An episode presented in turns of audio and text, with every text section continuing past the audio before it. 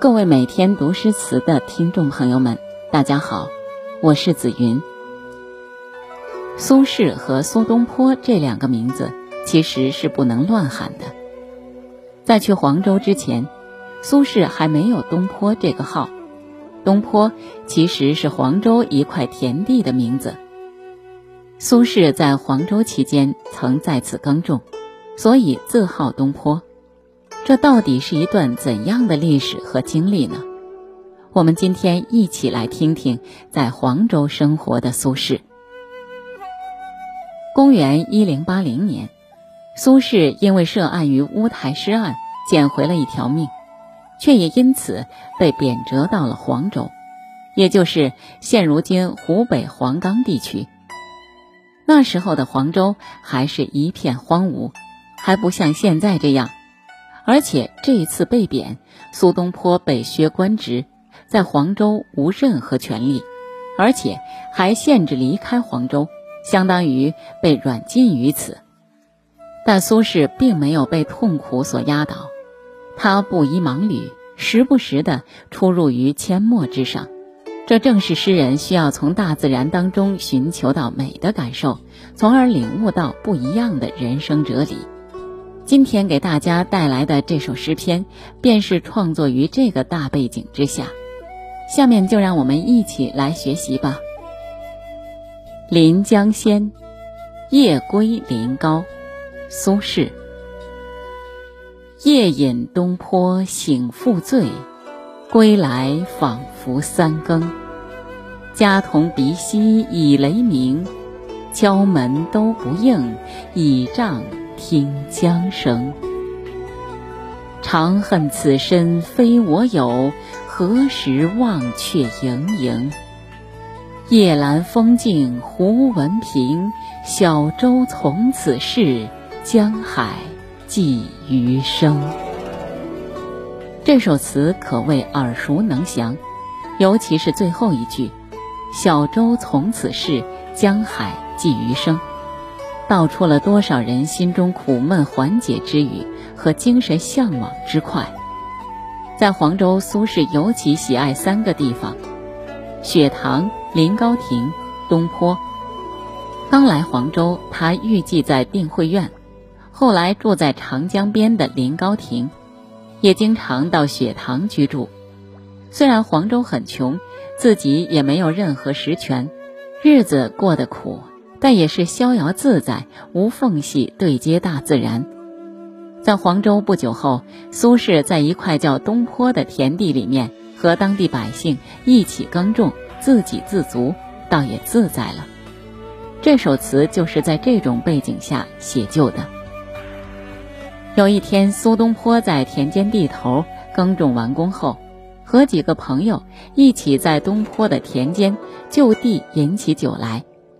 兴之所至，他们醉后又醒，醒来之后又开始饮酒，简直忘乎于天地之外。不知不觉，在饮酒后回来之时，已经是三更天了。走到临高亭时，就连家里的童仆，此时此刻早就已经熟睡，鼾声如雷。苏东坡在门外面反复敲门，家里人却都已熟睡，无人回应。苏轼的达观就在于此，要是别人早就在门外大喊开门了，可他没有。既然不开门，也就只好一个人独自倚着篱帐，倾听着江水那碧波荡漾、舒缓扑退滩岸的隐约轻叹声。经历过远离家乡的痛苦和乌台诗案的九死一生，面对着眼前滚滚长江。心中默默感叹自己的仕途之路，他又何尝不遗憾？既然进入仕途，早就不由己了。功名利禄、人际钻营，这些都不是他想要的，可他却无可奈何。一个男人的压力与痛苦，在夜间的江水中喷薄而出。可凭借苏东坡一己之力，又如何改变这处境呢？最后也只得趁着黑夜风静、江波坦平之时，驾驶着小船从这里消失匿迹，泛游于江河湖海当中，寄托余生。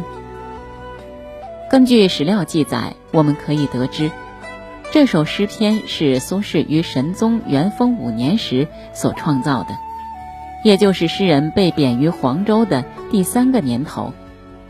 在这一年中，诗人内心相比刚来到这里之时，已经有了很大的改变。因此，在这首诗中，我们可以看到全诗风格都轻旷而飘逸，主要描写苏轼在一个深秋之夜，东坡雪堂开怀畅饮之时的景象，喝醉之后返回到了自己位于临高住所的情景。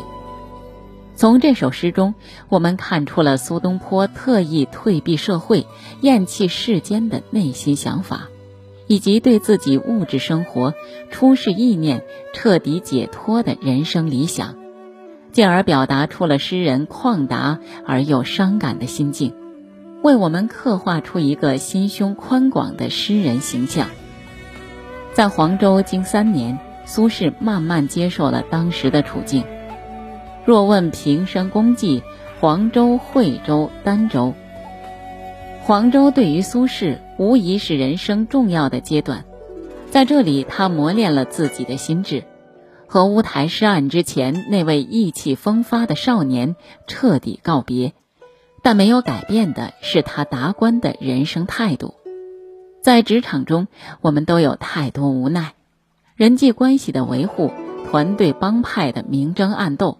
都是不可避免的，一朝天子一朝臣，也是职场的潜规则。可有多少人能够看透这些呢？长恨此身非我有，何时忘却营营？在社会的大染缸里，我们不免会无可奈何地接受这些潜规则，毕竟还是要养家糊口去生活。在这样的无奈之中。我们是否可以学一下苏东坡的豁达，和生活和工作和解，和自己和解？既然改变不了，就去适应，在适应中保持真我，在短暂的不如意和低谷中仍保持对生活的热爱，发现另一种乐趣呢？小舟从此逝，江海寄余生。这与到中流击水，浪遏飞舟。和乱石穿空、惊涛拍岸、卷起千堆雪等豪放之语不同，没有盲目的自信，没有满怀的斗志，有的只是经历过人生的大起大落之后的通透和达观。愿我们像苏东坡一样，经历风雨之后还能如此洒脱。